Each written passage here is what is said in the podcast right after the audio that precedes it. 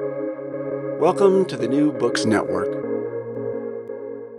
Hello, and welcome to the New Books Network Jewish Studies channel. I am your host, Drora Arussy, Senior Director of the ASF Institute of Jewish Experience. At the American Sephardi Federation, we try to see beyond the Ashkenazi world and glimpse into the greater Jewish mosaic.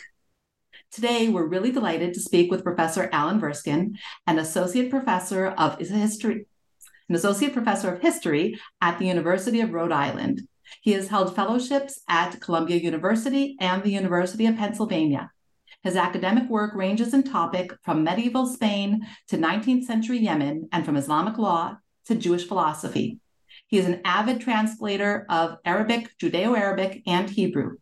Today, we will be speaking about his book, A Vision of Yemen The Travels of a European Orientalist and His Native Guide, a translation of Chaim Habshush's travelogue, published by Stanford University Press in 2018. Welcome, Alan, and thank you for joining us here today. I kind of gave a bit of a background about you, but if you can tell us a little bit more about yourself and your areas of research, um, and tell us even how you got into this topic in general. Great, thank you, and thank you for having me.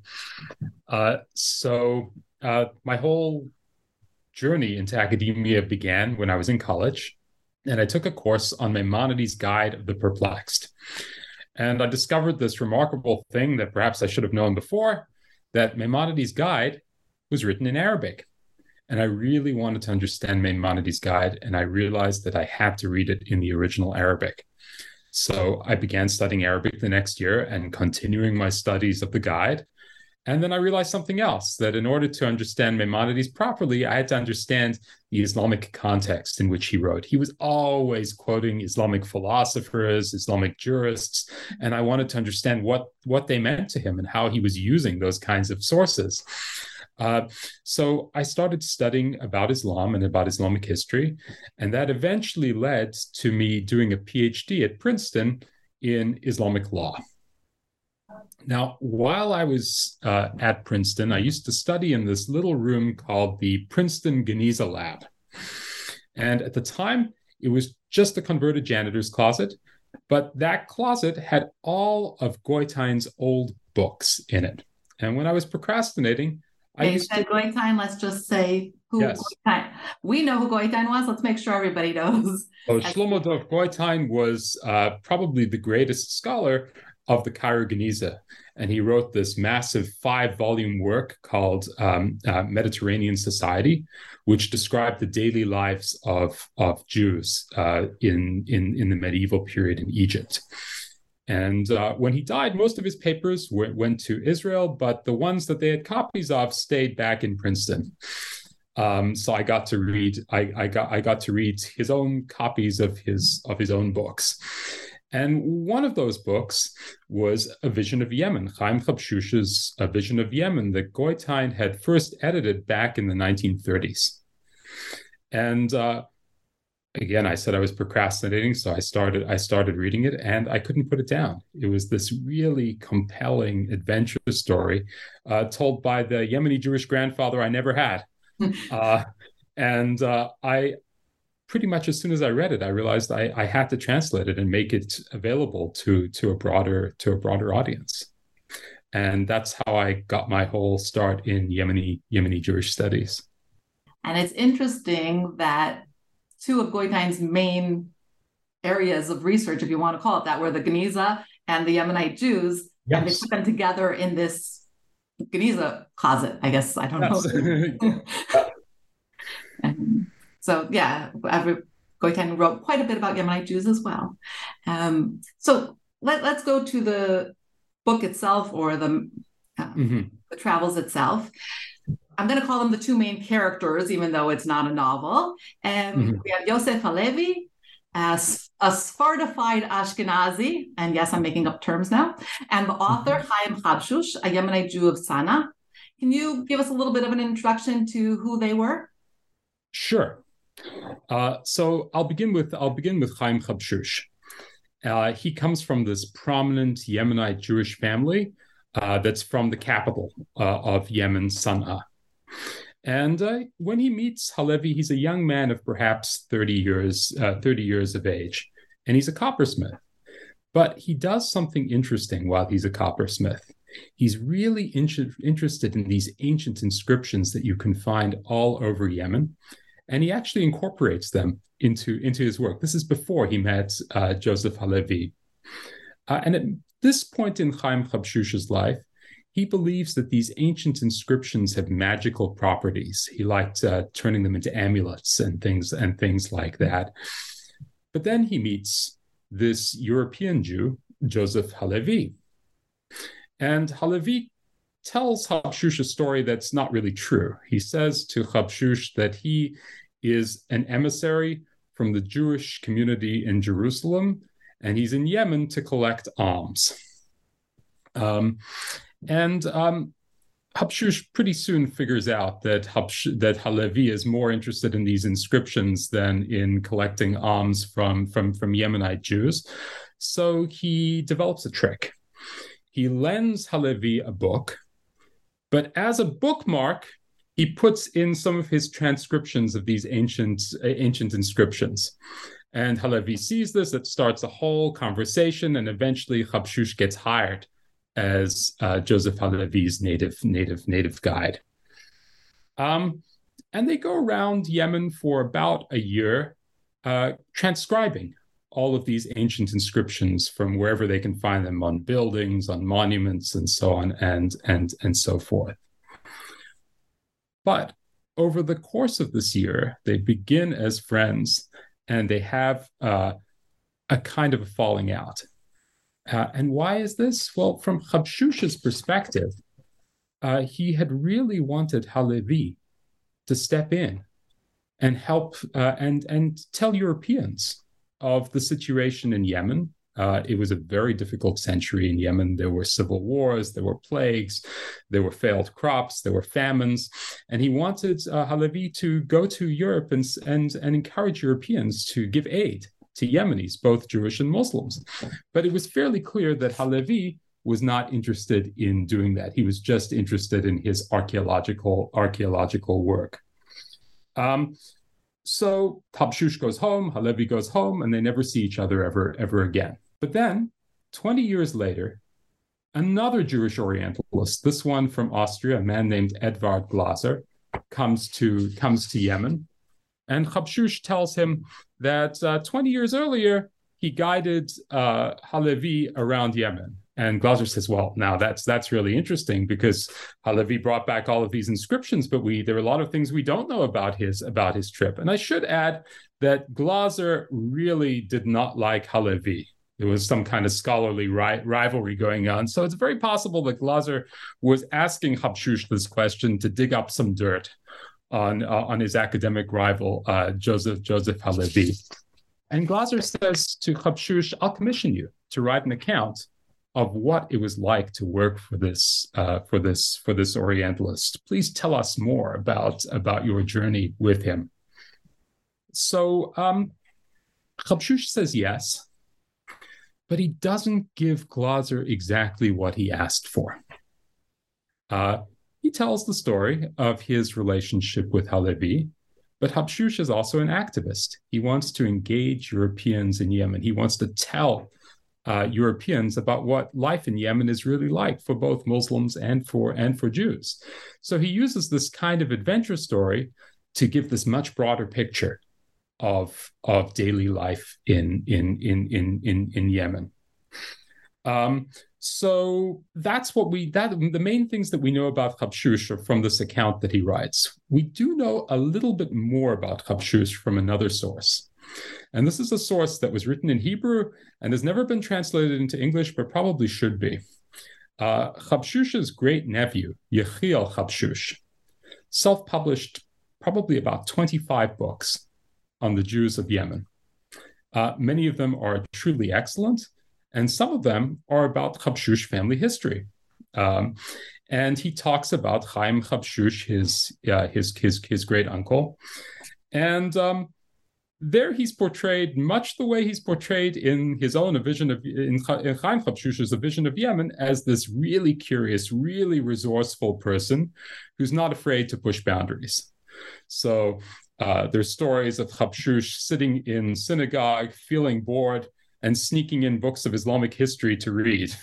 Um, there are stories of uh, Chabshush debunking local uh, legends about ghosts he goes hunting for gold. He solves a murder. Uh, he's he's hmm. constantly involved in all of uh, in, in, all of these activities, in, in addition to being um, a successful businessman. Uh, so that's another another source of information that that we have about Chabshush that I use a little bit. So that's Chabshush. Um, now for uh, Joseph jo- Joseph Halevi. Um, Halevi is an incredibly interesting personality as well um, he self trained himself in academic linguistics. And eventually, he became a full professor at uh, the École Pratique des Hautes the, the best institution of the best university, really, at the time in France, without having a single university degree, not a BA, not a PhD, and eventually becomes this, this full professor there. Uh, and Halevi is also very impressive to all of the different Jewish communities uh, that that that he that he meets. He goes travel before he becomes an academic. He's a teacher in a variety of, of Jewish Jewish schools. In one community, he's excommunicated for interfering with the local exorcism. But the general picture is that uh, people appreciate him for his for his learning. Uh, he knew halacha well. He seems to have been a rabbi. Uh, and uh, he had an almost photographic memory, and he could learn languages really quickly. He could go to go to a place, and within a few months, he could he could preach um, in the in the language in the language of the place. Really, a phenomenal a phenomenal mind. And um, before he went to Yemen, he traveled to Ethiopia, and um, didn't go with an imperial army. How did he go? He went on his own and he disguised himself as a rhinoceros trader. Uh, so you get the sense of Halevi as, as, an, as an adventurer, an individual adventurer. Um, and he goes to Ethiopia and he meets Ethiopian Jews and uh, he learns about them and he deeply cares about them. And again, we're talking about a very difficult period in Ethiopian history. There's civil war. The British army has come in. There are famines. Can you and give a little bit of the date, just so that 18, in the early 1860s. Yeah, he he goes he go he go he goes there. So there, uh, the mid 1860s, he's there. So it's a difficult period, and he wants to uh, he wants to deliver uh, deliver aid to these Jews because they are um, they are suffering. And uh, he promises the Jews this aid. He thinks it's going to be delivered. He goes back to France. He tries to make the case to the Alliance Israélite Universelle, this important French Jewish organization. And uh, they don't accept his claims. They don't believe that Ethiopian Jews are Jewish. Um, and he fights and he loses his friends and he damages his career. But he can't get that aid that he's that he's promised. And it's at this really low point in his career that uh, he's invited by the French Academy to make this trip to Yemen. Uh, why do they want him? Uh, because he's an adventurer, and bizarrely, because he is a rabbinic sage, as they as they put it. Um, Yemen is a very difficult country to travel in. It's even difficult for Muslims to move in this period from one area of Yemen to another area of Yemen because so much of one's safety depends on one's tribal connections. And if one moves into the area of a different tribe, one loses all those connections and one potentially endangers one's life. But Jews are in a little bit of a different position that they don't play a part in these tribal turf wars. Um, they're not part of this tribal game, as it, as it were, of, of honor. And so as a Jew, one can travel from one air, tribal area to another tribal area with relative impunity. And why would the Jews grant Halevi hospitality? Well, the French Academy has another great idea, and this is Ernest Renan's idea. He's the major figure in French in French letters at that point. He says, "Look, there's a history of the Jerusalem Jewish community sending out emissaries, even to Yemen. They've been there over the centuries. They recognize um, uh, uh, rabbinical emissaries from Jerusalem as a, as a particular type. And uh, they will grant hospitality to those emissaries. So he tells Halevi to go as one of those as one of those emissaries. And indeed, more or less, it's a very dangerous trip, but it does work. Uh, on the strength of this claim, this false claim, uh, Halevi gets the hospitality of all the Jewish communities that he that in Yemen that he meets. It's interesting that he gets it as collecting alms rather than yeah. somebody who was coming to help them. Um, so there's a strange there's a strange um, thing about those those those emissaries. Uh, they go to some places and they raise a lot of uh, a lot of money. Um, and there's a wonderful book by Matthias Lehmann on on these on these emissaries over over the centuries. But the other, but there's not much money to be had in Yemen. Right. When they send, uh, I mean, there is in the port cities and that, but when they're going into central Yemen, these are much poorer communities, and they're going there more uh, as uh, as as a symbol of of Jewish unity to allow to to preach to participate. It's more it's more like a like a kiruv mission uh, in many ways um, than than an alms collecting collecting collecting mission. Right, and we see throughout the ages, Jews were always coming in and trying to change the Yemenite uh, Jews to be more like them. And mm-hmm. always this clash of cultures, but that's for a different book. Um, yes. Let's. Uh, I want to skip ahead since you mentioned it for a moment. Um, mm-hmm let it let you talked about how difficult the travel was and the different circumstances and the geography and the difference between the Jews in the port city and the Jews in the villages.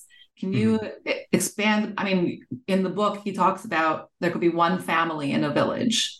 Um, and so, can you just talk a little bit about the geography of the region? Yes, although I will just pick up on one thing that you said before to change the Jews. And one thing that Halevi does not do when he goes to Yemen he is try not. to change the Jews. Yeah. Um, and it's partly because he he doesn't want to make any promises that he can't make good on. He's burned by his experience in, in, in Ethiopia, and he's not there on behalf of any Jewish organization. He's just there on behalf of the French Academy. So we have Yemenite Jews coming to him sometimes asking him to be, uh, you know, a posek, uh, to, to, to, decide a particular uh, position or, or, or judge in a particular position, and he refuses, often to the frustration of all all of the people all, all of the people around him. So he does try to stay out of changing. Um, Yemeni Jews at that point. Habshush is annoyed. He wants him to participate, mm. but um, uh, Halevi doesn't want to do that, at least in, in Yemen. Now, whether he has an effect anyway, uh, it's quite possible. But uh, but that's something you know you've you've seen in the you've seen in the book. In terms of the geography of the Jews of Yemen, it's it's actually pretty interesting. I hate giving numbers because we really don't have population surveys or, or anything like that. But we're looking at probably between 60 and 80,000 Jews in Yemen in the in in the 19th century. And uh, the in biggest, late 19th century. In the late 19th century, yeah. And the biggest single population of those Jews is in the capital, in, in Sana'a. Uh, and it's estimated that about a fifth of Sana'a is, is Jewish. So that's, um, it's still maybe only 10 or 15,000 Jews, but it's, uh, but it's a substantial portion of the city. Mm-hmm. Uh, as for the rest of the Jews, uh, they are all over a variety of parts of Yemen. I think that the biggest concentration is in northwestern Yemen, but they're not in any individual town. There are three or four Jewish families to to to a, to a village. Um, and what they're what and and this is great for Halevi because as he travels, he can travel from Jewish Jewish home to to to Jewish home. There are also Jews in port cities. In in Aden, for example, the port city that the British have uh, have been in control of since 1839, and that's got a larger Jewish population of of merchant traders, uh, much wealthier than many of the other other. And also much more of a mixed community. It's not pure mm. Yemenites there. It was from the region. Yeah. Uh, there's a Sephardic synagogue in Habshush's own time, right, uh, where um, there are Yemeni Jews who who who pray there, but uh, but there are also a lot of foreign foreign merchants in that. So it's it's um, you get in the port areas. There's a lot more diversity. There's also a lot more imperial activity that's going that's going on. Uh, once you get into the areas of central Yemen that Halevi and Habshush travel to, uh, that is much more isolated. Yeah. And, and, much more of a pure community. Um, yes. From the from their ancient roots. Mm-hmm. Um, so I'm going to go back. I said it's going back and forth a little bit, but I want to go back to Yosef Halevi because one of the things I found fascinating about him is that he goes through those divides of the Ashkenazi and the Sephardi and the Ethiopian and the Yemenite, and whether or not he treats them exactly with respect, he still treats them as part of his the Jewish community and the Jewish people. And it's almost, I think today we would call it some kind of a color blindness campaign that he was on to make mm-hmm. sure that uh, we all accepted each other. And obviously, it didn't work with the Ethiopian Jews. Um, but can you talk about that a little bit? So I'll I'll share a little bit of my of my theory. Um, uh, because we don't really know why why he did the things that that that that that, that he did. I, think the most important thing to understand about Halevi is that he is a perpetual contrarian, and that if there's a debate, he will always enter it on the losing side or the unpopular unpopular side. And uh, what's the biggest debate that's going on in the European Academy uh, at the time? It's it's all of these debates around racial science that's that's that's emerging and that really it begins as a linguistic debate. It ends up as a biological debate. And and we all know the terrible outcome in the 20th century of all of these debates that start in the 19th century. Um, but Halevi is very suspicious of this of of of race as being this kind of of determining determining factor. And um, in terms of in terms of its implications for him uh, he is much more in favor of identifying people based on their religion, based on their ideologies, rather than based on their languages or their ethnicity and so on and and and, and so forth. So, um, whereas there's maybe maybe I'll step back a bit. That when talking about Christian anti-Judaism at this point, uh, to for a Christian to say um, that uh, to criticize Jews because of their religion, that's passe in the in the in in the European Academy. But to criticize a Jew because of their Semitism is not. Um, and uh, Halevi senses the danger of this, and uh, he doesn't want a Judaism that is shaped along along those lines. So we're in, at a time when everyone is saying uh, what I'm like is good and what the other is like is bad. Halevi always takes on the part of the other. So when he's in the Ottoman Empire, uh, he is the Ashkenazi. He is known as the Monsieur before he even uh, moves to France.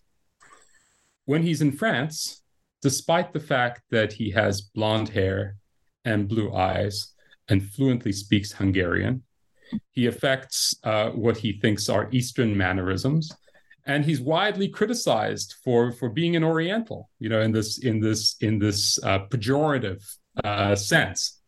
Uh, so he always wants to be uh, the odd one, the odd one out, and uh, he wants a Jewish community that includes those others. Now, whether it's it's uh, it's being a Sephardi in an Ashkenazi context, or an Ashkenazi in a Sephardi context, or an Ethiopian in Paris he wants a Judaism that that includes all of those uh, all of those possibilities, and I think that that's that's very exciting, especially especially now to have a person in the 19th century who thought who thought that way. Um, and one of the things that that drew me to to Halevi and his and his and his writings. Oh, me as well. I have to tell you, that's one of the things I definitely could relate to as well. Um, mm-hmm. And now you're talking about the cultures and how he was the other wherever he could be. Mm-hmm. Um, here in his travels, there's there are definitely clashes of cultures because you're talking about the Tsanani Jew who yeah. uh, the Habshush who is very different from the village Jew, who's very different mm-hmm. from the European Jew, whether he considers himself an, um, from the Ottoman Empire or for, but he's still a more a European Jew. And you have these classes of clashes of culture, um, and you kind of highlight the fact that when they come to this young girl from Najran, I'm not sure if I'm pronouncing that correctly. Yeah. Uh, okay. Um, and why don't you tell us the story instead of me getting into it a little bit and talk about uh, i just think to me this is the real clashes of culture and yet coming to some kind of maybe not the best resolution but a resolution yes so it's it's it's a phenomenal story and uh, what happens is that habshush and halevi end up as guests in the house um, of this jewish family in Najran. And uh, to give you an idea of where Najran is, it's now in modern day Saudi Arabia. So uh, we don't think of Jews as being there, but but but this is on the border between uh, Yemen and Saudi, and, and Saudi Arabia now, and that's where that's where they are. And uh, Habshush immediately realizes that something is the matter with this family that he's he's he's visited. There's an elderly father, there's an elderly mother, there's a young girl, there are a bunch of other other other other siblings, and he can tell that they're sad and that something is bothering them. And so he convinces them to open up to him. And in order to do this, um, he engages in a certain amount of, of, of, of trickery and they tell him that their daughter has fallen pregnant out of wedlock. And uh, because the parents are too old to kill her themselves, they're waiting for the relatives to come and do what's effectively an honor an honor killing. And Habshush is absolutely horrified by this. He has never heard of a Jewish honor killing uh, because he's in the capital of Yemen. He's in he's in he's in Sana'a. It's not part of his of his culture at all. Um, so he wants to solve the the the the, the this the, the, the problem, and so he his solution is to uh, perform an abortion for this for this for this young girl and solve the situation by allowing the family to hush up this this this pregnancy. And the family agrees, and there's much rejoicing. And Habshush notes that he was able to perform this abortion because it was occasionally done in Jewish families in Sana'a. There was nothing wrong with this, with this, uh, this procedure. Uh, Halevi, who does not understand the dialect of this family in Najran at all, then asks Habshush to fill him in on what's happened. And like Habshush, Halevi is horrified by the idea of this of this honor killing, and um, he breaks his usual mo and goes to the family and says they're disgusting for wanting to kill their pregnant their their their pregnant daughter, uh, because the child is not a bastard, not a mamzer in Jewish law. And indeed, that's the halachic position because she's not married. So the child does not have the status of, of, of, of, a, of a mamzer. And he says that they can't, he, he, his response is getting angry at the family and saying that he's going to report them to the Jews of the world uh, for engaging in this barbaric practice of honor killing. But Halevi also won't allow or doesn't want Habshush to um, perform this abortion. Why? Because he says that abortion is murder. And um, these timely what, issues. I just have to point that out there. Yes. um, but with some differences, right? That this mm-hmm. was not Halevi's position as a religious Jew. It was ref- likely a reflection of the liberal positions uh, in France, where liberal people uh, objected to abortion for, for for, for for a variety of reasons. It wasn't a reflection of the Catholic uh, position. Um, so a, a, lot of interesting clashes of, of culture yes. going, going, on there. Um, and um, Habshush had never heard of abortion being defined as as murder. He's uh, shocked. He initially thinks that Halevi is just insane for proposing uh, proposing it as as as murder, but eventually he comes to uh, to accept Halevi's position. And so um, Habshush still wants to help out. And so he offers another solution.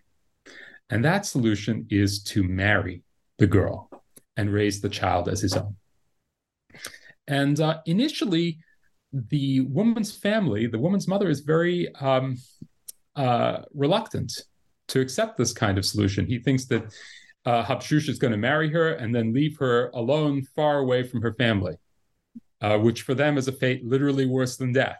That she would be taken away and left alone, left alone somewhere. But Habshush convinces her of uh, his good his good intentions, and uh, and the family rejoice and they accept that this this marriage is now is now is now going to happen. And then uh, Halevi again says to Habshush, "What's happened? Why is everyone why is everyone rejoicing at this at this point?" And um, Habshush explains, and Halevi blows up in a fury, and he says, "I know you you Yemeni Jews uh, have polygamy, but it's an evil practice, and you Habshush." Have a son, a young son, and a wife back in Sana'a. And what is she going to say? to you contracting this marriage without her knowledge. She's going to divorce you, and you're not going to be able to see your kid, and uh, uh, it's going to create misery for everyone. And moreover, they're all going to blame me because I took you on this on the on, on this trip, and it brought you all this kinds of this this this this trouble. And uh, you know, Halevi makes some serious points. What about Habshush's first wife? Doesn't she get a say in this in this in the second marriage? And Habshush accepts his logic again and then we have the really uncomfortable resolution to the story where they leave early in the morning and they never return. And we don't know what happens to uh, to this to this woman. Uh, so that's the story. Um, the there are a number of interesting points that um, that that come out. That um, there's a three way clash of of cultures that's that's that's going that's going on here. Um, you have this Najrani Jewish family that believes that um, honor killing is sometimes appropriate, mm-hmm. uh, but we have necessary even, yeah. And we have this Jew from Sana'a, the Sanani Jew, and we have this uh, Jew from Europe uh, who who think it's it's evil under any circumstance. Um, and so you you you have those uh, lining up, and um, then you have the Sanani Jew and the Najrani Jew saying that abortion is okay. It's a good solution to the to, to the problem. Uh, but the French Jew saying, you know, absolutely not. This is this is murder. This is one of the worst things you you, you can do. So, what's interesting is the cultural clashes are not binary; that they split in in these in these interesting kinds of ways. Uh, there's also a difference in approach that Halevi wants to solve uh, the problem with abstractions. He wants to persuade people to change their to change their ways, even threaten them a little in, in, in that persuading. And Habshush has a much more practical approach. He's saying, let's relate to this family on its own terms. We're not going to change their their their mindset. Um, they believe that honor killing is a part of what is what halacha demands for them, and he's not going to change that. But he's going to find a practical solution that works. And of course, you can't forget that there's um, there's self-interest. There, this is a story of a white knight in his shining armor coming in to save the damsel in distress.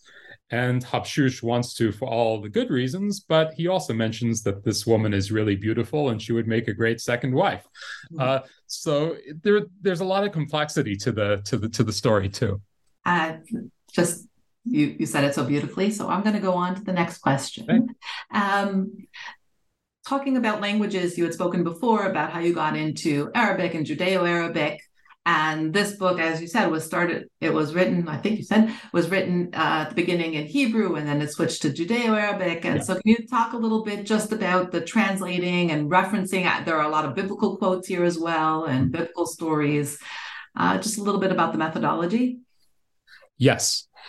Um, so, um, Habshush is commissioned to write this book by Eduard Glaser. And he begins by writing the book in, in Hebrew. And it's this very ornate uh, Hebrew with biblical phrases and lots of in jokes and biblical allusions and, and so on and so forth.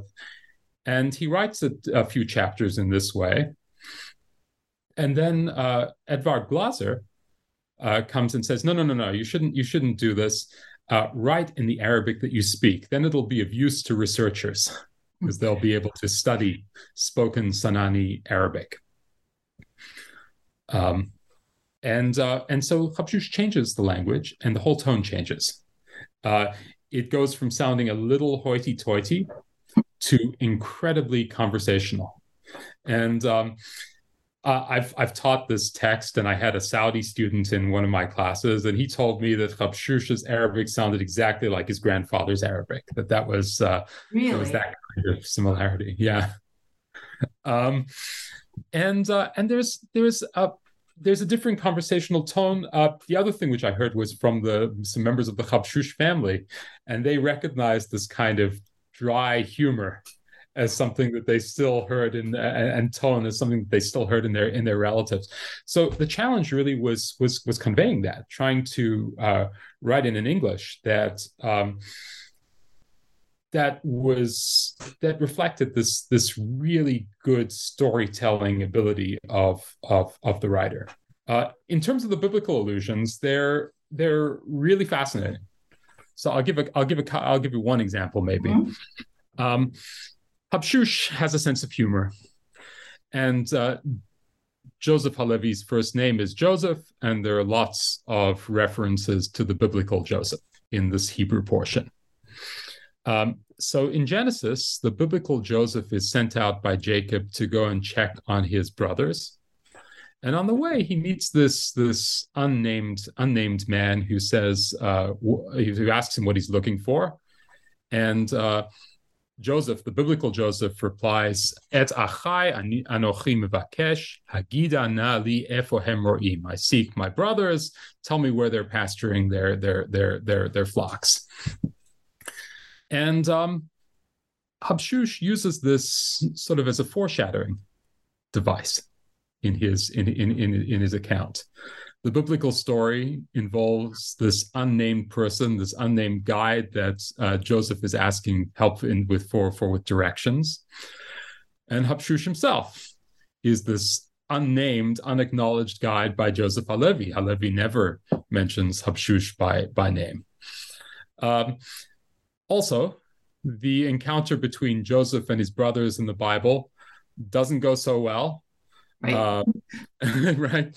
And uh, there's a lot of haughtiness on Joseph's side. There's, you know, the well-known activity on the brothers' side, and this foreshadows what happens with, in Habshush's view, with uh, Joseph Halevi and the Yemenis.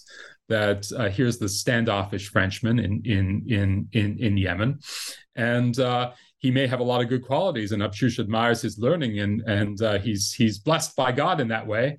But uh, but still, socially, there's a missing piece, and and things go to pieces. And you take it uh, further so, to the, all the accolades that he got when he went back, and this was written 20 years later, and still, where's Habshush's name anywhere? Yeah, absolutely. And and Habshush is, play, is playing with that, right? He he uses yes. this biblical biblical quote to to tell that to tell that part of the story, and he and he often and he often does that. Um, there's another wonderful passage where he's des- describing. Uh, the receiving hospitality from this Muslim woman, and he's describing how uh, she manages her house and um, it's not clear whether he's saying this uh, just to report or even to, in some way, to degrade her. I mean, because the, the po- poverty itself is just so is so degrading that he's describing. But he refers to her as an eshet chayil, a woman of valor, the uh, which is the a biblical passage and a passage Jews still still sing as a song, uh, mm-hmm. uh, talking about how a Jewish woman should manage her house, and um, at least I think uh, it can be read as as um, you know a, a, profound appreciation for this woman that he sees right? That he's willing to use this jewish term for this muslim woman. And um and maybe it's ironic maybe it's not but but that's just another example of him throwing in these biblical references um, so you mentioned the habshush family was part of your research speaking to the habshush family today so uh not part of research I, I met them accidentally. Oh. Uh, so uh, they were incredibly warm and uh, and and uh, shared with me a bunch of a bunch of stories about about the family.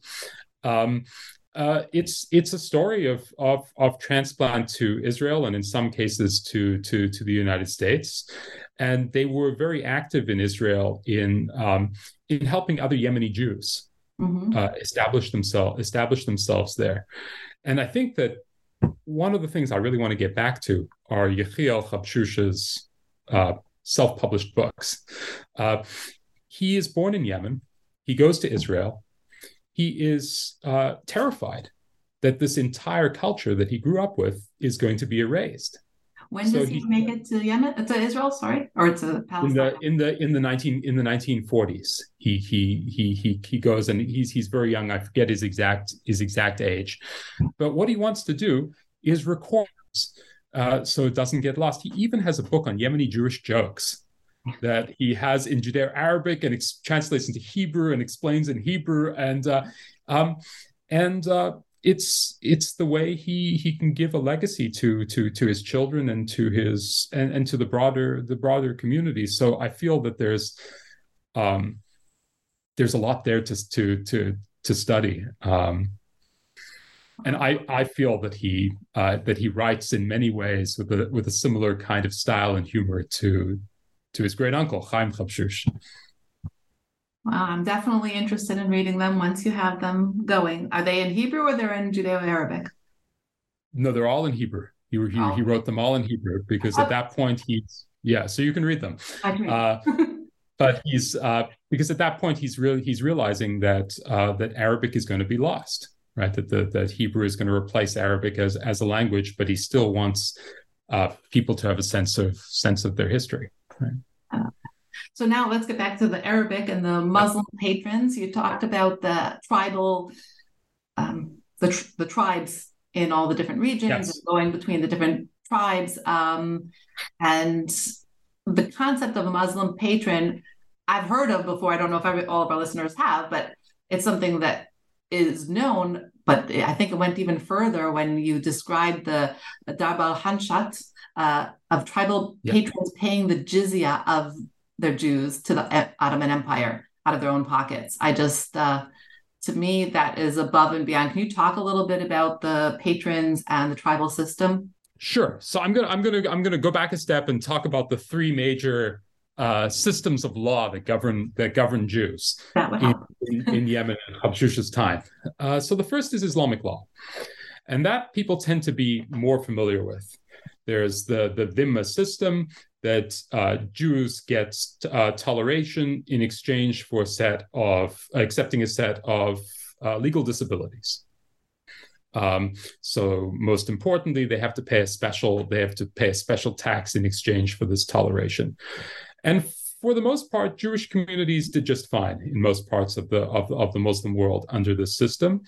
But it is worth noting that this system was more harshly implemented in Yemen than in almost any other region of the of the Muslim world. So we have things like the orphan decree, yeah. where um, uh, orphan Jewish children, there was a law that they had to be raised by by by Muslims, so they were taken away from their families and and and and raised and raised as Muslims, or the the uh, the the dung edict or the scrapers edict or whatever people say, where Jews were forced to uh, to to to remove excrement, um, uh, so that you have you have this this uh, much harsher implementation in Yemen than you see in in in, in other areas.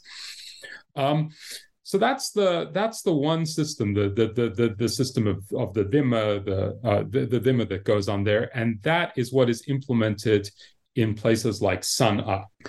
Now, there's another system of law other than Islamic law that operates in a whole variety of areas, and that's tribal law. And um, uh, tribal law is distinct from from from Islamic law it uh, is essentially structured around a series of patron client relations that you have um, you have these uh, you have tribesmen and they are the ones who are players in this game of honor and then you have non-tribesmen and they're often known as uh, weak people that meaning that not that they're physically weak they can be quite strong but they're um, but they're they're they're not part of this uh, tribal game of of honor, and this system works out well for the Jews because they're not the only weak people. Um, they are not the only minorities. I think Jews always do better when they're not the only minorities. Uh, for example, in Christian Europe in the medieval period, Jews are basically the only minorities, and things don't always work out for them particularly well. But here with the tribal system, who are the weak people? They're the tradespeople. Uh, a blacksmith can be a can be a weak person. He's not a tribesman. He's under the protection of a tribesman. Uh, Sayyids, descendants of uh, the Muslim prophet Muhammad, are also weak people in this in this in this designation, and um, the tribesmen need these weak people. That's how they they can sustain economic development. That's how these sort of little towns can be can be attached to these to these tribes. And what do weak people owe the tribesmen? Uh, the tribesmen provide them with protection, but the weak people uh, provide them with services and sometimes gifts and so on and and and and and so forth.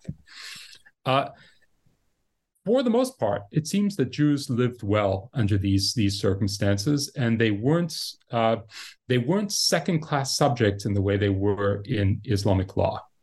Why is this? Because if you're a tribesman and you want to show that you have honor, the more weak people under your protection, the greater your honor. And moreover, you don't want those weak people to be looking weak and decrepit and suffering, because that shows that you're not able to provide for them properly you want them living well, you want them thriving. Um, and so um, Jews in these in these in these tribal tribal regions uh, are not subject to the kinds of dress codes that uh, they're subject to in other parts of Yemen under under Islamic law. They're supposed to be dressed well. They're supposed to look like that they're doing well. The other interesting thing is that these weak people are expected to participate in tribal battles. Now, according to Islamic law, Jews aren't allowed to carry weapons.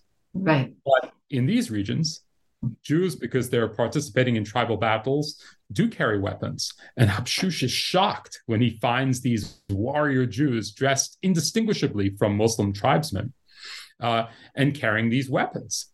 Uh, so that's a cultural shock for him coming from the capital, which is which is governed by Islamic law. There's a third system of law which is which is coming in, into place, and that's Ottoman law. Now, the Ottomans uh, capture Sana'a in 1872. Uh, Habshush is with Halevi in 1869 to 1870, but he writes his account in the 1890s. So one of the interesting parts of the of his travel log is comparing what things were like before and after the Ottomans. Now, the Ottomans are at this phase of their rule where they're getting rid of a lot of these discriminatory regulations against uh, non Muslims. They're getting rid of the jizya. And why are they doing this? Uh, to strengthen the empire, that they want people to feel Ottoman patriotism. Uh, and to do that, they eliminate these old distinctions between Muslims and non Muslims, or at least they eliminate a lot of them. They try to implement that in, in, in Yemen. But Yemen is on the very periphery of the of, of the Ottoman Empire, and the Ottomans never fully are able to to conquer it. It's kind of like their Vietnam War. Uh, there's a, a, Yemenite phrase that Yemen is a graveyard for Turks, and and that's kind of true. And Yemen, Jews get caught up in this fight between local Yemenis and Ottomans. That the Ottomans, uh, in your local Yemenis, uh, the Ottomans are seen as protecting the Jews, and uh, sometimes local Yemenis, to show that uh, the Ottomans don't have control, will will will attack Jews or will increase or, or will implement regulations against uh, legal regulations against Jews that the Ottomans have attempted to get rid of. So in the Ottoman period, despite the Ottomans trying to get rid of a lot of these laws, sometimes these laws get get implemented by local local authorities. So that's the those are the three systems of law. So what happens in that in that passage that you're talking about, where Jews have to pay the jizya to the Ottoman to the Ottoman Empire? Uh, Ottoman rule is very disruptive on the local system. This fragile balance between Jews and non-Jews is disturbed. In some situations, you have uh, tribal tribal authorities saying, "Look, we're suffering under the Ottomans. Uh, they're curbing our traditional ways of living. And the Jews are suffering too. So we're going to suffer with them. So they pay the jizya for the Jews uh, who can't afford it to the Ottoman Empire. We also find other situations just a few pages earlier where things work out differently, where the tribes say, uh, We're suffering, and the Jews have money, and we're going to take it from them. And they're able to avoid that in the end. Um, but this new power is is is is a huge and uh, is a huge pressure on on Muslim. Uh, that's the intervention of the Ottomans is a huge pressure on Muslim Jewish relations. In the memoirs or in the journeys, they talk about the Abyssinian Jews and Joseph Halevi going there. Um, yeah. I know there was some trade between Jews uh, in Ethiopia and in Yemen. Can you have you encountered that in other places as well? Can you talk a bit about that? Uh, so Ethiopian Jews are new for European Jews in the 19th century. They find out about them because uh, there's a Christian missionary who goes to Ethiopia to convert them. Jews hear about this and they say, we should save these Jews from being converted to Christianity. A rabbi who's particularly active in that is Azriel Hildesheimer, who is often known as one of the founders of, of, modern, of modern Orthodoxy. And uh, Halevi uh, volunteers himself. He says, I want to be the first European to meet these Jews and uh, we'll develop a plan to protect them from these, from these, from these missionaries. So it's a new thing for uh, Ethiopian Jews to exist for European Jews, but for Yemeni Jews, it's not such a new thing. That uh, Ethiopia and Yemen, if you look at a map, are not that far away from one another. Uh, there's active trade between Yemen and Ethiopia. The coffee trade is the most famous, but there are also other kinds of trade. And uh, I'm not saying that every Yemeni Jew has heard of Ethiopian Jews, but certainly some have, and uh, definitely uh, people who, who are engaged in that trade. Um, then we have uh, in 1839, the British take uh, Aden, the port of, of Aden. And uh, at this point, there are a lot of Yemeni Jews who get involved in this uh, Indo British trade, you know, to India, to other places. And at least for some of them, it takes them to Yemen. And a whole community of Yemeni Jews ends up developing in, in, in parts of Ethiopia. Mm-hmm. Um, there's even a synagogue by the end of the of the 19th century, and there are Jews from all over the world, but there are a lot of Yemeni Jews in that. It's effectively a Yemeni a Yemeni synagogue in in, in Ethiopia. So when Habshush is is is writing in the 1890s, he's I can think we can assume that he's well aware of of Ethiopian Jews and what's going on, at least something of what's going going on in, in, in Ethiopia. I think the other point to to mention is that um, the story of Aliyah, of at least some Yemeni Jews, is through Ethiopia. And uh, there's a, a wonderful uh, article by Bat-Zion Eraqi Klorman on these connections between uh, Yemeni Jews and, and Ethiopia. And she's uh, part of the interview is based on, uh, part of her article is based on memoirs. And part of her memoir is based on these interviews that she's done with Yemeni, Yem, Yemeni Jews who made their way to Israel via, via Ethiopia, often staying you know, decades in Ethiopia before, before moving to, to Israel. Um, so that's, I think, the uh, the connection between Yemen, Yemen and Ethiopia. For Halevi, it's it's random. He goes to Ethiopia and then he's invited randomly to to to Yemen, but there's a broader story between the two those two places. Yeah, and like I said, there's so much to unpack here, but mm-hmm. we'll have to save it for another time. I want to get a little personal here because you mm-hmm. dedicate your book to Hannah, Maya, and Daniel with yes. the hope that, this is a quote, with the hope that they will be blessed with the curiosity, empathy, love of learning, and enthusiasm of Chaim Habshush. I have to say, I absolutely love that. I always try to get my kids excited and involved in it. Um, do you have family gatherings where you get to talk about your research and talk about these types of things? So absolutely, and I'm glad I'm glad you asked that uh, that question. Um, when they were younger, I did it a little bit, and uh, by the time they were about eight, um, a, a, lot a, a, lot more.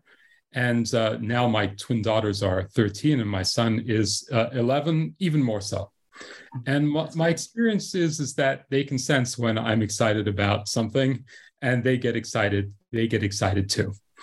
And I'm going to go out on a limb here, but um, part of the reason why I share my research so much is a kind of a frustration with the way a lot of Jewish education is done.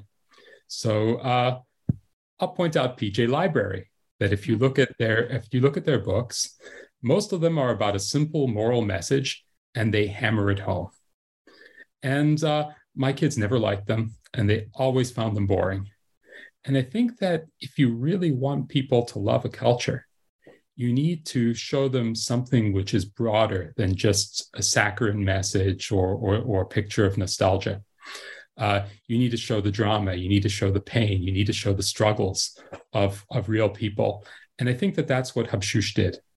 That Habshush wrote his book because he was worried that Joseph Halevi would misrepresent Yemen. And what he could have done was uh, written a book which said, you know, Yemeni Jews are such nice people and it's a beautiful culture and, and all of that. And he does convey what a beautiful culture it is. But he tries to portray the culture as a whole.